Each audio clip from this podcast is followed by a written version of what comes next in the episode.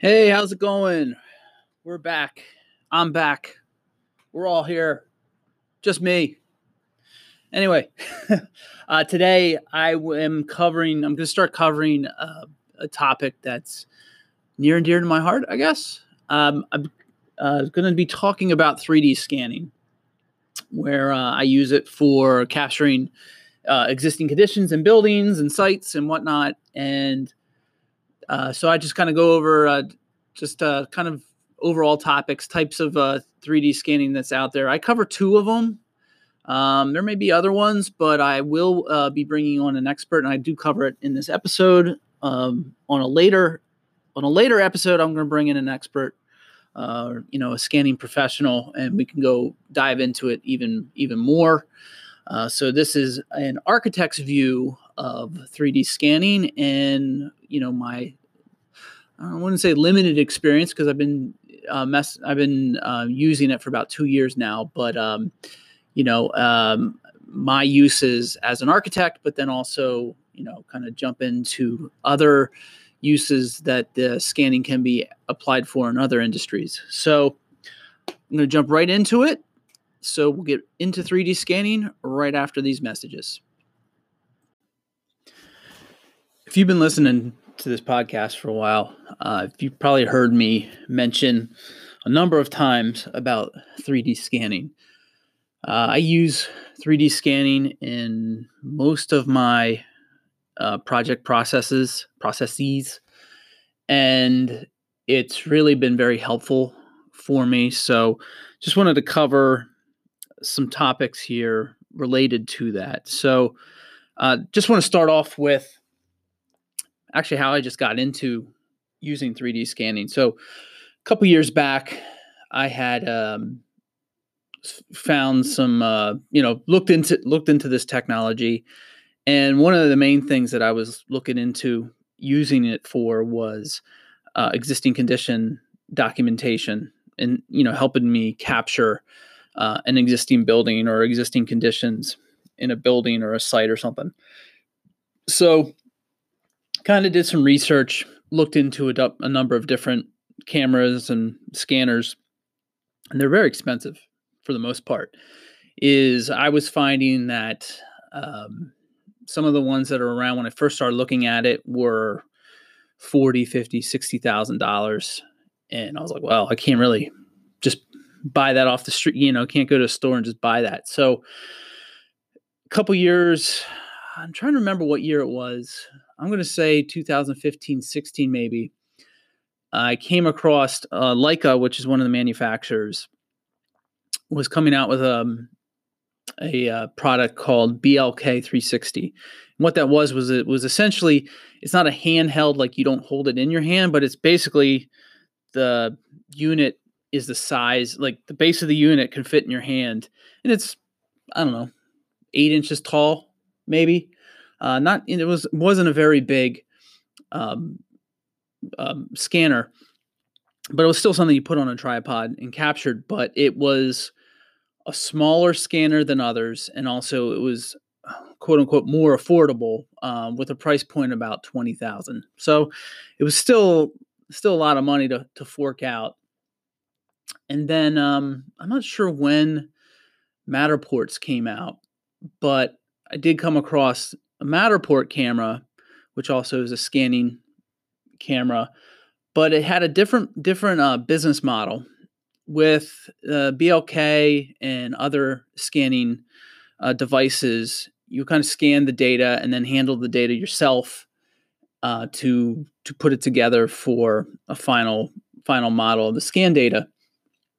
With Matterport, is you would buy the you buy the um, the camera from from the company but then you have a subscription every month. So they have an app that you use when you're capturing the data. And then once all the data is captured you then upload the data to their site and then they put the model together for you and then you get an email a day later a couple hours later depending on big, how big your scan is. And then you have a workable a workable model but they put it in a tour format. So you can basically like move around in a tour um, very similar to like if you were like on Google Maps and you work you were on the um, like Google Street Views and moving around on the streets. So you would have this other tour that you can move around in the the building or the area that you scanned. And then if um, because I wanted to use it for documentation of existing buildings, I needed that data to then put into my software. So they have an option where uh, there's two two options that you can actually it's just you, it's a flat fee that you buy once you have the tour of what they call MatterPak which is a there's a number of different files. They give you like this color floor plan color ceiling plan a number of other different kind of 3d objects or, or photo objects. Uh, but then they have basically the file it's like an xyz file but it's essentially the point cloud file that you can then use to um, eventually be converted into the, a file that's read into um, the software that you're using, and then I can use it as documenting. Uh, it's like an over overlay in my drawing that I can I can draw from. So um, it was again it, in you know compared to the BLK at 20,000 or other other scanners that were like 40, 50, 60,000 on up, the Matterport was only about I think three thousand dollars to buy. Um, but then you know the difference is is you have a monthly subscription that you um, you pay to every month, and I pay you you pay it whether you use it or not. So it's like they have different plans depending on how much you're using it. Like I'm actually in a grandfathered, I'm in an older plan that's grand, grandfathered in, but the base price is fifty dollars a month, and then um, it covers I think it covers three regular size scans and there's some extra charges if you get to bigger scans and, and whatnot. And then of course, if you're buying the MatterPak, or they even have an automatic like floor plan thing that just gives you a PDF of the floor plans and gives you rough areas of it. I think that's like 15 bucks or something. I don't really use it, but I because I always just use the MatterPak. That's really what what I need for uh, for what I use it for. So, um, so yeah, so the Matterport was really easy um, easy way to kind of get into this space. So I, um, you know, got that camera uh, probably at this point. I'm gonna say I think two years ago at around this time. It's it's like the end of February in 2020 right now, and uh, I think it was like February March of 2018 is when I when I got this. So again, I was using it to scan some existing you know existing conditions of my own projects. And what that what that helped me too on my own process was i was able to rather than going to an existing site and measure and usually would need a second hand uh, to help me as well you know with a tape measure and that is is measuring it measuring the site or measuring the building and then you know sketching it up on a piece of paper and then taking the measurements and then taking a whole bunch of pictures. The funny thing is, is the camera in some ways kind of does that. So I want to just transition real quick or go to a little side note and just kind of cover the two main uh, types of scanning. So the first type of scanning is photogrammetry. I hope I sp- said that right, but basically I have the I actually have the Wikipedia pages up here. So I'm just going to kind of read this off for um, just initially. So, photogrammetry is the art, science, and technology of obtaining reliable information about physical objects and the environment through the process of recording, measuring, and interpreting photographic images and patterns of electromagnetic radiant imagery and other phenomena. I'll leave it at that. So, basically, it's um, taking um, a picture. It can be one picture, it can be a whole bunch of pictures, and creating a 3D environment from that is is a, very easy way to kind of I guess uh, um, describe it. Um, there are different types of photogrammetry. You know, you have you can get photogrammetry from um, satellites, but you can also do close range photogrammetry. You know, if you're scanning a um, uh, let's just say you have a you know you're uh, an art piece like a, a sculpture or something. You can you know get get small like that to you know large areas of you know uh, entire state using you know using a satellite. So it's using the um, it can it can determine um, the distances and sizes by it as long as you kind of give it its baseline of what the um, of what the uh, the scale is. So if you're if you're familiar with architectural drawings, you apply a scale to the drawings to say. So for example, you may have like a quarter inch equals a foot. So if you're looking at a drawing, you have a ruler. Every quarter inch that you measure on that drawing is equal to a foot in real life. Um, so all drawings are put to scale. You know, obviously, if you have a you know a large house, you can't you know you can't go one to one. It's such a big thing. So you use you use scale for that. So in the in the case of photogrammetry, if you can apply a scale to the image, then that translation then can give you the actual distances. Um, so um, that's kind of the the first type of um, scanning. And just to kind of side note real quick, and actually I'll put it in the the intro too, but the so you probably already heard this, but just want to put in here just in case I forget, because I always do the intro later, is that um, I'm going to have a, a, second part to this where I actually have a um, uh, Mike Chihuahua, Ch- excuse me, Ch- Chihuahua from Robotic Imaging uh, will be coming on on another um, episode related to this. He and he is a um, he's a scanning professional, so he could he'll he'll go a little bit you know go m- much deeper into this subject than I will. Um, but uh, yeah, so and sometimes the photogrammetry actually just to kind of finish with this is um, you know in especially if you do like an area i'm actually with the i told you i had the wikipedia page open here and one of the examples is it's showing a picture of looks like a, a bay area in laguna beach california and it's uh, aerial photography of this and it's in you know using the photogrammetry. So something like that would be um, would actually in theory be more accurate than a satellite photogrammetry. Just because of the distance that's there it's easier to to um, to translate that distance and apply and apply a scale to it. So so photogrammetry again is um, you know taking a bunch of pictures and determining distances from that. The uh, the second kind is called lidar scanning and what lidar does is it um, and it's usually called 3D la- like when you think of 3D laser scanning, that's what lidar is. Lidar utilizes a laser light and determines distance from that. So it's um if you're if you're trying to use scanning to establish, you know, an actual size and all that, it's uh it's a much more accurate um type than photogrammetry. Photogrammetry kind of relies on a few additional steps, I will say, like I was saying about the scale and, and whatnot. In LiDAR, it's actually taking the actual measurements. So it's it's, you know, like like it's like if I was like measuring with a tape measure, the tape measure is a tape measure, it's the actual size, same thing with LiDAR. So it's kind of shooting a la- laser and then when it returns back to the camera, it can determine distances from that.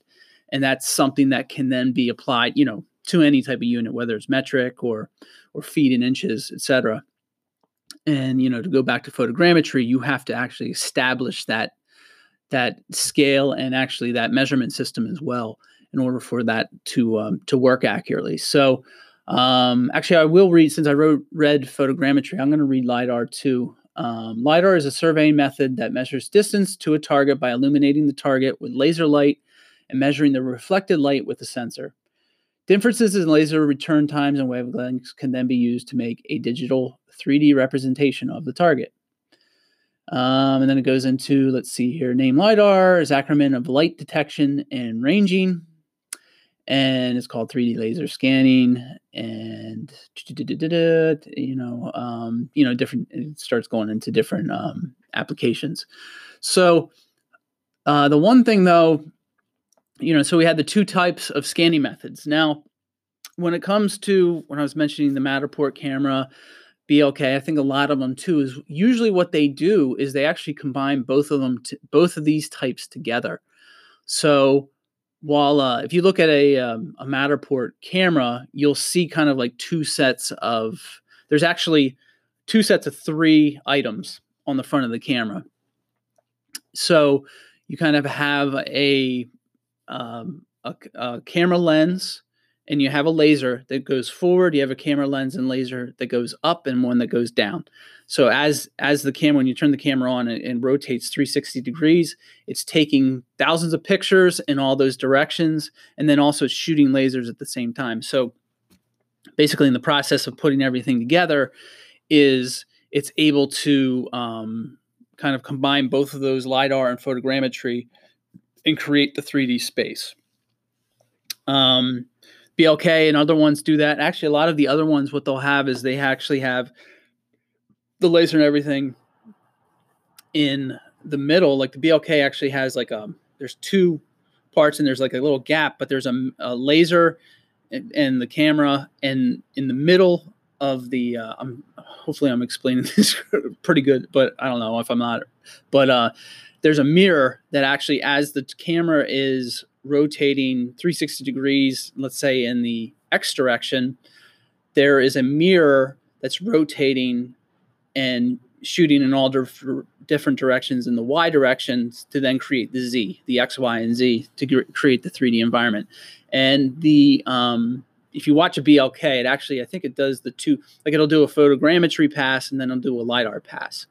Uh, there might and there might be two or three other ones. And again, when Mike comes on, he can explain that a little bit better. But um, but it's still capturing both the the laser, the distances utilizing the laser, and then the the imagery imagery through the photogrammetry, um, and then just determining those um, you know di- two different distances to then create that 3D environment. So it's um it's a really good in terms of again to um, you know capture an existing space.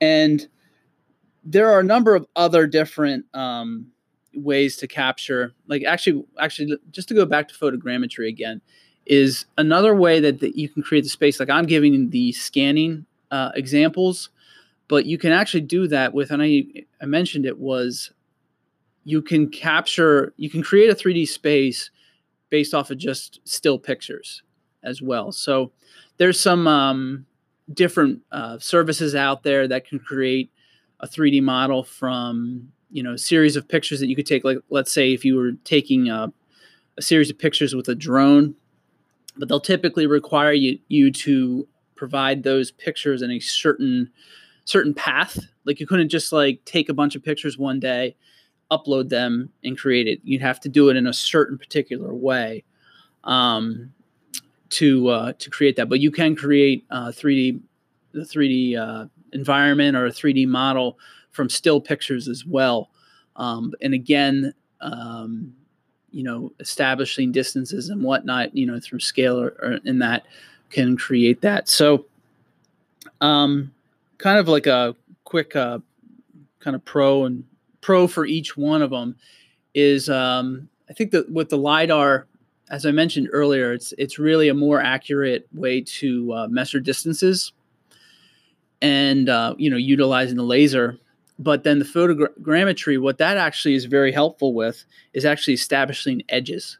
Like the um, sometimes if you look at a th- if you were actually in like a 3d um, point cloud or whatnot um, you'll have a mesh um, of the objects and so it won't be clean edges photogrammetry is a little bit better of establishing those those edges where it might be a little bit more squared off um, and one of the reasons is is if you, especially if you have a contrast in in a color, or you know the contrast of like let's say if you had like a, a, a picture from a drone and you're looking at a roof and it's black, and then the sidewalk is gray.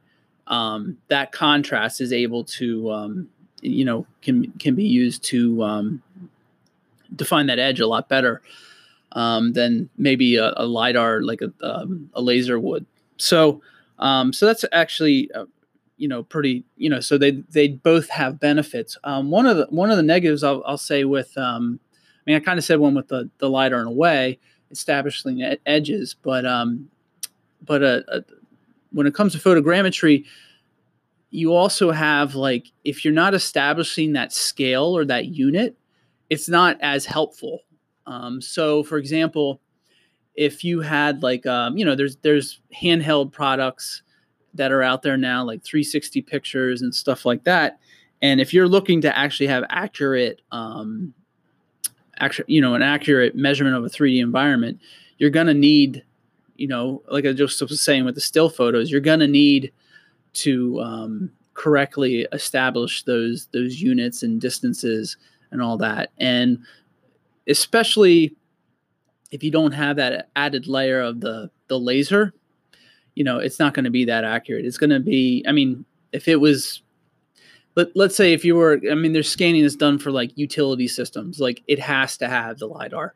I mean you know if but if you're doing something like you know let's say you're a student and you're trying to to, to learn this or maybe even like let's say you're in architecture school and you had something like that like that probably could be okay to use but if it's like life safety critical things there's there there's really no way with especially with a, like a handheld device that you bring through a space um, you know, it's e- even like I've seen like different apps, like measuring tools for apps, and they're just not they're not as accurate as some of these other things. So, um, but I do think the combination of the both is definitely um, very, um, very, very helpful, very accurate.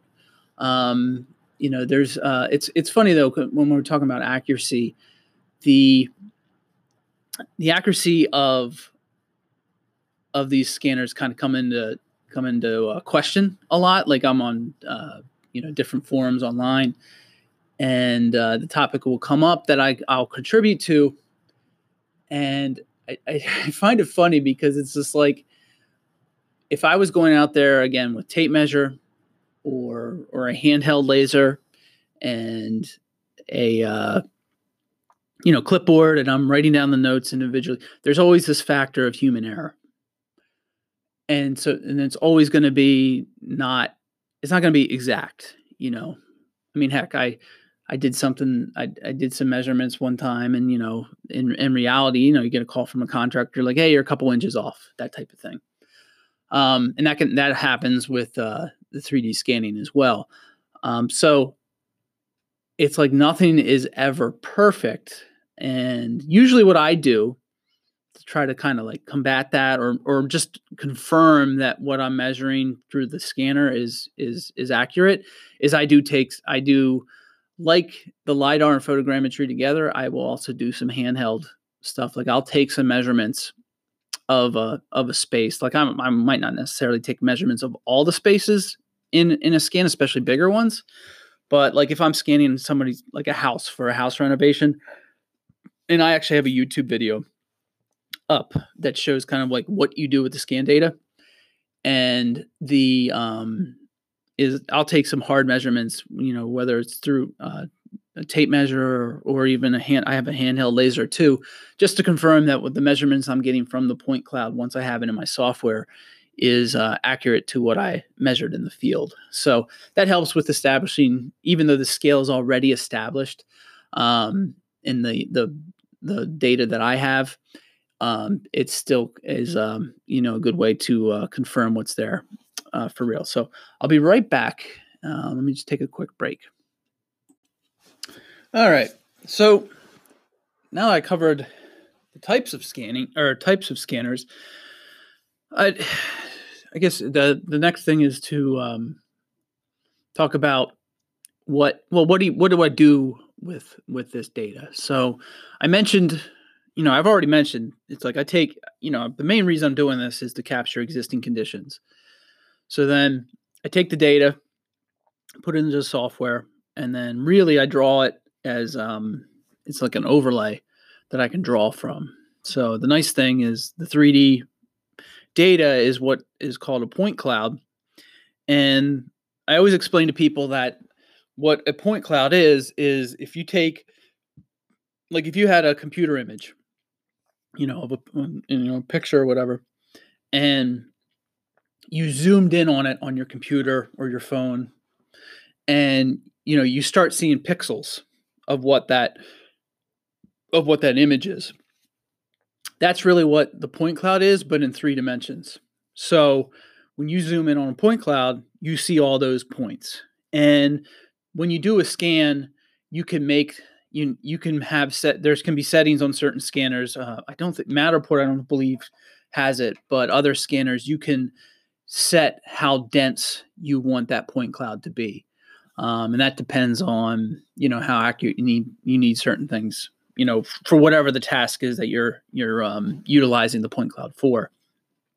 So um, you know so in my case as as an architect i'll take that point cloud put it in the software and then all those points when i zoom in i can determine uh, you know so like if i'm looking at a an overhead view i can see the you know the edge of the wall versus the floor you know or or where there's a door located or a window located and so i can actually kind of snap to those areas so it's very easy for me to you know draw a straight wall you know based off of the edge that i see in that point cloud you know i basically click on the point and you know take it across and I can click on another point, you know, further down in the wall. And then the same thing when I'm placing windows and doors, or placing floors. And the nice thing, you know, it's three dimensions, especially on a, you know, I can cut, I can cut through the uh, the point cloud, so I can see, you know, heights of, you know, from floor to floor. Uh, determine help determining um, you know stair risers and railing heights and you know anything that's in a building it's all established there one of the first scans I did, actually, this is a great example.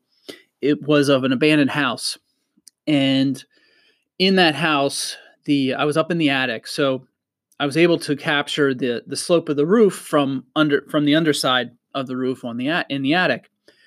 So when I took it back, when you looked at the house, it was a pretty simple like roof. There was like um, kind of an you know I'll just call it A frame but you know the double slope roof going in one direction two slopes coming in in the opposite direction they were hitting and you know from the naked eye it looked like it was the you know they were the same slopes you know of everything connecting so if i would have done that by hand i would have measured measured you know the the roof and established okay this is a you know whatever the slope is and I would have said both were the same slope and called it a day because I could see that the bearing of the roof was at the same level you know, it was basically at the floor of the attic. Um, but when I went, and that's exactly how I started uh, drawing it up. But when I drawed up the drew up the one and drew up the other, they didn't hit correctly. Like one was higher than the other, but it needed to be lower. And and I guess in some ways, you know, with the in the old way, quote unquote, like I would have had to go back and maybe confirm some measurements and whatnot because and you know i mean the simple the simple answer was oh well the one slope is is not as high as the other one you know because uh, like i said the one was kind of modeled and drawn and was actually higher which wasn't what it really was in the in the in the actual uh, house. So i would have had to go back maybe confirm some uh, con- confirm some measurements and, and get it that way. But with the scan i was able to kind of look at that, take a slice, and because everything, the environment I'm working in is in 3D, I was able to slice and I was like, realized I was like, oh, well, actually, I was able to find that that different slope um, through the point cloud and was able to quickly make the adjustment. And you know, rather than taking another trip out to it, and even the, the situation was this house was actually just a block away from my office, so for me to walk down there wasn't a tough thing to do, but um, but still, it would have taken, let's say, you know, a half hour to go up there, take the measurements, walk back to the office, and then go from there. Here, everything was right there in front of me, and I was able to update it. And a few minutes later, I had, you know, I had everything working correctly, and I was able to move on. So by the time it took me to probably walk down to that place and actually maybe start doing the measurements, I already have it have it redrawn um, utilizing the point cloud. So um, I use that for uh, uh, you know again for capturing existing conditions and you know drawing everything up. And usually um, and sometimes on some of the projects like I'm actually working on one right now where where it, it's essentially well no there is an addition on the back but in the front of the house in front of the building this is a mixed use. There's like commercial on the first floor and a couple apartments upstairs. The client it, it's an older building uh, older uh, it's actually two buildings in uh, philadelphia. And the facade's kind of old so my client is telling me that they want to take down the the front facade you know save some of the you know save most of the structure of the building but take down the front facade and then it ends up that the buildings to the left and the buildings to the right have this kind of um, design in their facade where it gets up to a certain height and then there's a little shelf, and so it steps back. It's a, a brick brick facade on both sides. Let's say about 12 feet up off of the sidewalk. So they want to match that. So then you kind of have this consistent look going down the street. So when we did the um, the scan, actually Mike from Robotic Imaging helped me with the scan, and we were able to um, go you know go out you know scan outside. Is we were able to capture both of those buildings to the left and right, and now that I'm starting to do, I've completed drawing up all the existing conditions, but now as I'm doing the new design, when I'm I'm setting up the um, the new facade, is I have that that uh, information to the left and right, and I'm able to actually establish the new design to be at that same height, so then it'll match um, going across, you know, going across the whole way. So it's it's you it can be utilized in the uh, the newer part too. So and um, one of the one actually one of the things that ended up happening from um, uh, that same scan, and this will go into in a little bit more, is I was able to take some of the scan data and I was Im- immediately I just took the raw data file and realized I was like, oh, this actual data file is this, is the same type of format that can work in a 3D printer. So I was actually able to 3D print the entire scan, which was like I don't know a half a city block and we did that on a Friday. And on Monday, I 3D printed like a, a four inch by four inch quote unquote site of of that, you know, an actual object. I'm actually looking at the right here here on my desk. Um, but it's like it, it captures, you can look at it even at four inches by four inches of an entire block. I can see indentations in the print of where the windows are. Uh, there's some chimneys that are sticking out. There's like a little, there's actually a duck on the end um, the end uh, unit uh, building where I think it was a, a, a, restaurant or something. So it's like a, a grease exhaust or whatever, grease trap. Uh, I forget what they're called, but the exhaust the exhaust systems that you know restaurants uh, kitchens have. You know, but it's off coming off the side of the thing, and I can see it in the print, and I didn't have to do I didn't do anything extra besides just take that file and put it in the 3D printer and, and print it away. Um, so uh, that's an, actually a good example too of um, when I was talking about scaling with photo photogrammetry. That actual file was from was done with uh, a drone who just just took the uh, took the pictures. So the scale was never established with that.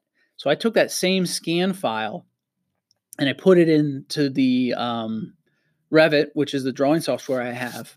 And one thing I did fi- I come to discover was that I, I put it in there and I had um, I started drawing up the the perimeter of the building that where this project's going to be. I then got the actual survey um, drawings of the site from the client, which a land surveyor went out and established the property lines.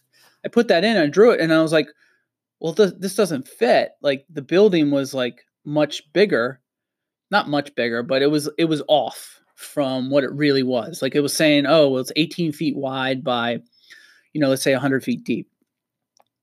And what I did from the scan data, I was like, well, this is like 16 feet wide by 75 feet deep, or the other way around, you know, like 22 feet wide and something bigger. So I was like, oh, what's going on here? And I go into the Revit and they have like, you click on the, the point cloud object and you can go into the properties and it says scale. So it should be, in theory, scale should say one. It should be one to one, whatever. Because if I'm drawing something and it's 20 feet, the point cloud should also be 20 feet. Well, the scale data said like 3.4 something or other. And I come to find out that if the the scale is not established in the native file, that the Revit software automatically thinks it's metric and you want to convert it into feet and that's what the 3.4 is. So it's like it was off. Uh, but again, it wasn't established. That photogrammetry file was not established for scale. Now, Mike, who provided to me, he can he can go in and, and, establish that scale and then send it back to me, and then it, it would be corrected. But that one was a quick thing. Like I said, it worked for 3D printing because I d- I didn't have to have like an architectural model that was to a specific scale. I was just taking the the object and putting it in there. But I came to learn that it wasn't established there in a working environment. Now, he also did a lidar scan where we were using uh, the BLK uh, device that I was explaining earlier, and that one comes in and was perfect. Like I said, I had the 18 feet wide for the the um, the lot. I put that uh, that was already established by the time I got the lidar scan data. Put it in, it was 18 feet wide. No, not a problem. Mm, excuse me.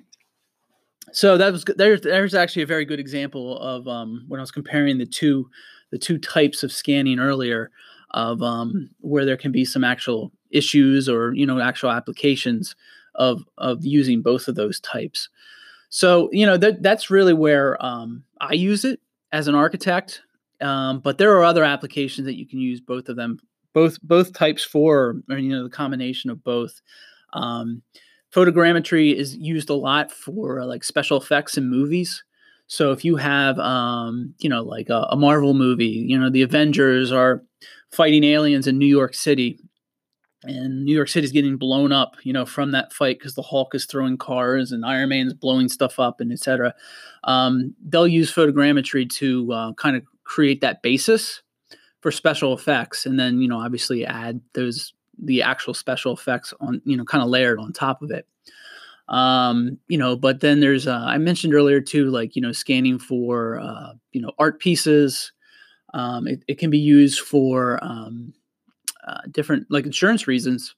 You know, you can use it for, um, you know, like a car accident could be you know thing, or even claims on like let's say you know a tornado or a hurricane or something comes through. You can capture um, you know damage that was done by uh, you know by a tree falling or something on on a car or, or house or some type you know other object or something. But um, so it can be used there. Uh, real estate, real estate uh, professionals, it's really big. Like Matterport is like that's their big thing. Those tours, they actually have a whole system. Like besides just, I was mentioning how you can buy, you know, the the MatterPak and things like that, but you can also, um, you know, for real estate agents, you can take those tours and you can actually put them on their real estate listings.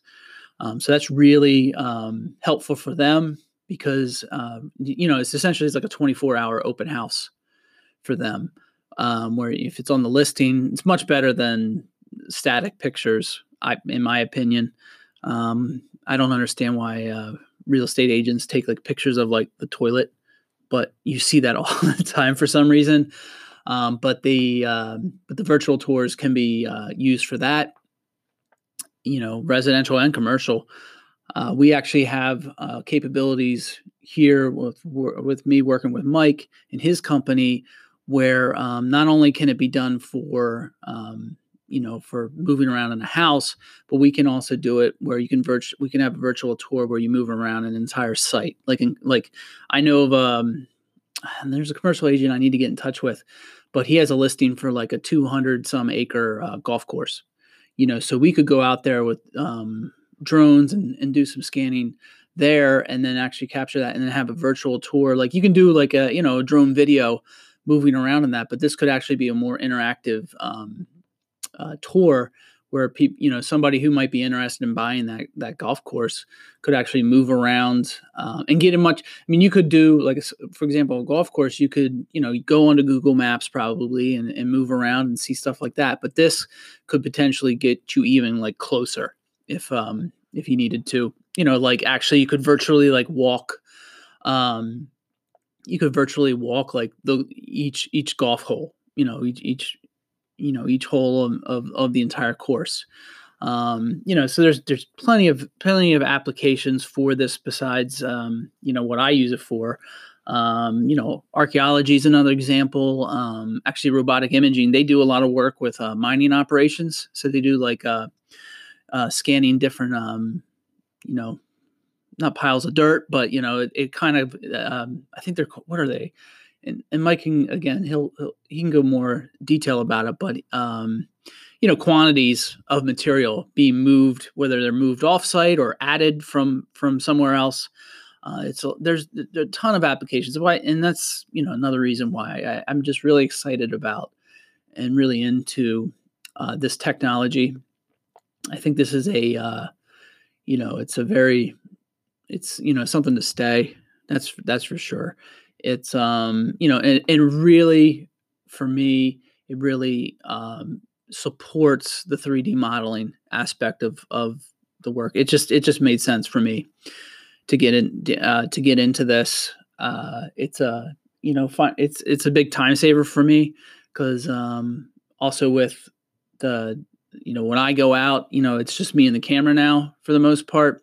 Some of these bigger things, like I was mentioning, Mike he and his guys, uh, you know they, they've been helping me with some of the bigger stuff. Or the la- this example I just gave you, actually the the the stairs were not in good shape. So actually, when when it came to Matterport, uh, Matterport kind of has to build the model as you scan.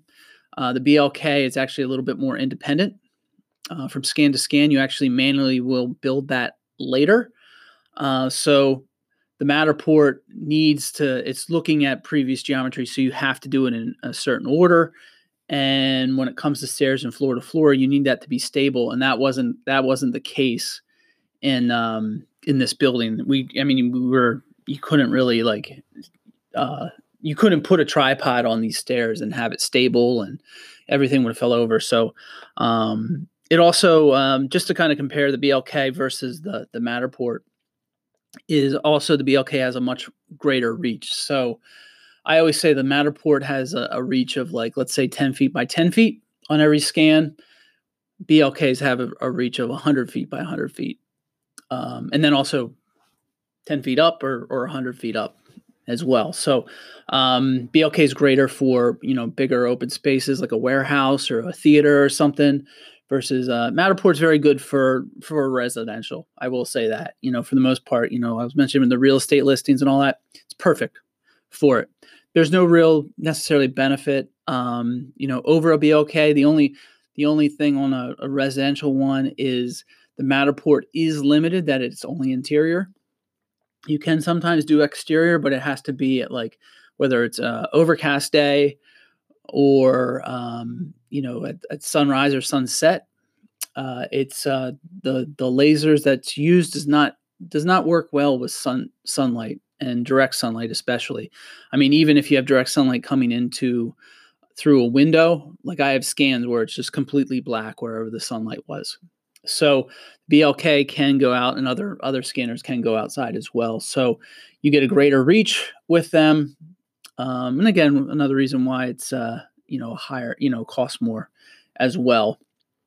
So um, I could keep going on and on, but I think I'm gonna I'm gonna uh, stop here. And like I said, that um, I want, I'm gonna do a second one at least with uh, Mike from uh, Robotic Imaging and uh, here in the new near future, and he can really talk um, a little bit more intelligently about the scanning and uh, you know what he sees as a professional um, you know that specializes in in the scanning you know rather than me being an architect just kind of using it as a uh, you know i use it's helping me in my whole process so um, hopefully i didn't ramble too much um, but uh, a um, yeah, so that's that's it for 3D scanning for today. Um, before I go, I started with uh, if if you listen to this through Anchor, uh, I, I, believe I asked before, but I do um, I turned it off, but I just turned it back on. There is a um, a sponsorship opportunity. If you see in the show notes, there's a link that you could sponsorship uh, sponsor this this uh, podcast. Um, I'm looking to, I'm doing this directly through uh, Anchor, but I want to get back to, especially when I have guests, get back to doing the video of it as well and getting that. Uh, I'm finding that the audio that I was doing through that is probably more microphone related. So I need to kind of upgrade the microphones. And if you would um, be willing to sp- do, uh, put some sponsorship out there, um, you know, through the, you know, just contribute to the podcast, that'd be a big, big help. Uh, I appreciate that as I try to uh, grow this and try to do this more frequently, et cetera, et cetera. So uh, yeah, so we'll leave it at that. And like I said, we'll look we'll look forward to Mike coming in here in the near future, talk about uh, 3D scanning. Anywhere you see it, if you see this through a post, feel feel free to uh, comment with any questions on this topic, and um, yeah, we'll keep it going. So until next time, um, doing this at Friday. It's about five ten right now. So if uh, you're listening to this soon, enjoy your weekend or enjoy your day, and uh, we'll talk to you soon.